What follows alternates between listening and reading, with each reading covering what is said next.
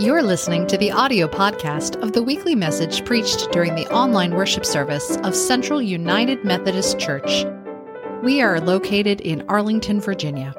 You're invited to join us for our live worship experience through Facebook or Zoom every Sunday at 10:30 a.m. Visit www.cumcballston.org for details. There you can also learn more about our congregation where we worship God, serve others, and embrace all. Today's scripture is taken from Mark 13, verses 32 through 37. But about that day or hour, no one knows, neither the angels in heaven nor the Son, but only the Father. Beware, keep alert, for you do not know when the time will come. It is like a man going on a journey when he leaves home and puts his slaves in charge, and each with his work, and commands the doorkeeper to be on the watch. Therefore, keep awake, for you do not know when the master of the house will come in the evening, or at midnight, or at cockscrow, or at dawn. Or else he may find you asleep when he comes suddenly. And what I say to you, I say to all keep awake. The word of God for the people of God. Thanks be to God. Hey, Sarah. Hey, good morning, Allie. It is really cool to be doing this series with you. Our churches have always been so close and so similar, and we've been able to take advantage of that a couple times before. We've done a pulpit swap here and there. And now these unprecedented times have opened up this new way for us to partner in ministry. It's a nice surprise to discover this hidden blessing. We've had so many challenges with online virtual worship, and the opportunity to collaborate with you has been really fun. I'll admit that when it came to planning Advent this year, I was really sad because I was so excited for all the normal things I love about the season, about the music and the decorations, and it's not going to be the same this year. Yeah, I love the whole feeling of the season. Um, I especially love the stories that we get to tell during it. What's your favorite Advent scripture, Sarah? I think in the Gospels, when they quote the prophet Isaiah, in the wilderness, prepare the way for the Lord. That scripture just really captures my imagination. What's your favorite Advent scripture? I think mine would have to be the Magnificat, the song that Mary sings when she's pregnant with Jesus about how God is turning everything upside down. How about this passage that we just heard from Mark 13, though? Have you ever heard anyone say that that was their favorite Advent scripture? Definitely not. In fact, it's kind of weird to hear this apocalyptic reading during a season when we're thinking about hope, love, joy, and peace. But this scripture is in the lectionary. So that means for churches who follow the three year cycle of lectionary scripture readings, that every year on the first Sunday of Advent, they're going to hear some version of this story, whether it's from Mark 13 or Luke 21 or Matthew 24.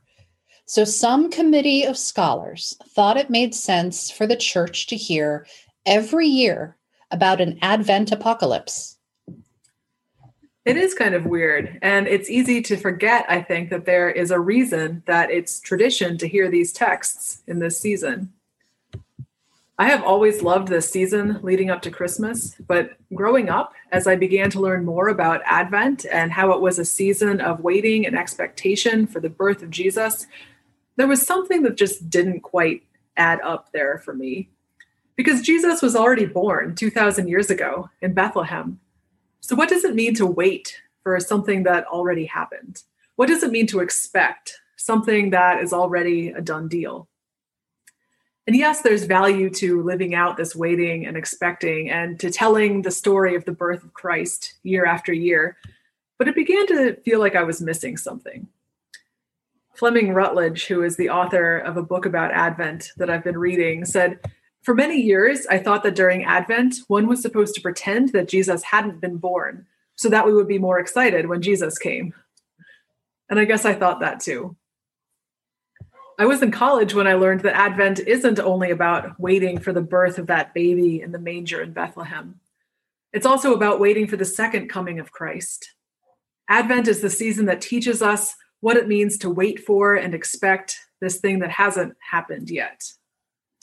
You know, that's really helpful to remember that when we talk about waiting in Advent, it's not about just pretending that the baby Jesus hasn't been born yet, but we are actually waiting for something that hasn't happened.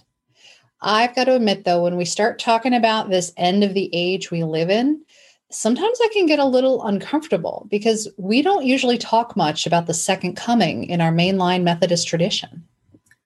That's true. Of course, in our churches, we all come from lots of different places and lots of different traditions. So some of us may be more comfortable talking in these terms than others. But on the whole, we really don't tend to get too apocalyptic in mainline Protestantism. I think we're scared of sounding too out there, like those street preachers always going on about the end of the world. Exactly. During Advent, I am usually much more comfortable talking about the angels who appeared to Mary and Joseph that it's really feeling new and different for me to think about the angels mentioned in the text today from Mark 13. As I did some research, I learned that Jesus was talking to his disciples in one of his many attempts to prepare them for the future that would follow his death and resurrection. At the beginning of the chapter 13, Jesus is teaching in the temple in Jerusalem. His disciples are with him and they are very impressed by the setting. After all, they believe that this was the place to go to enter into God's presence. But Jesus knows that one day this physical temple will fall away. And when that happens, it could cause a crisis of faith. Because what happens when people expect to find God in a place and then that place disappears? Where do you go to find God then? The entire chapter that takes place in Mark's gospel is happening just before the passion narrative, which tells the story of Jesus' death and resurrection. He knew that his disciples were about to have their whole world thrown upside down by those events, and he tried his best to prepare them.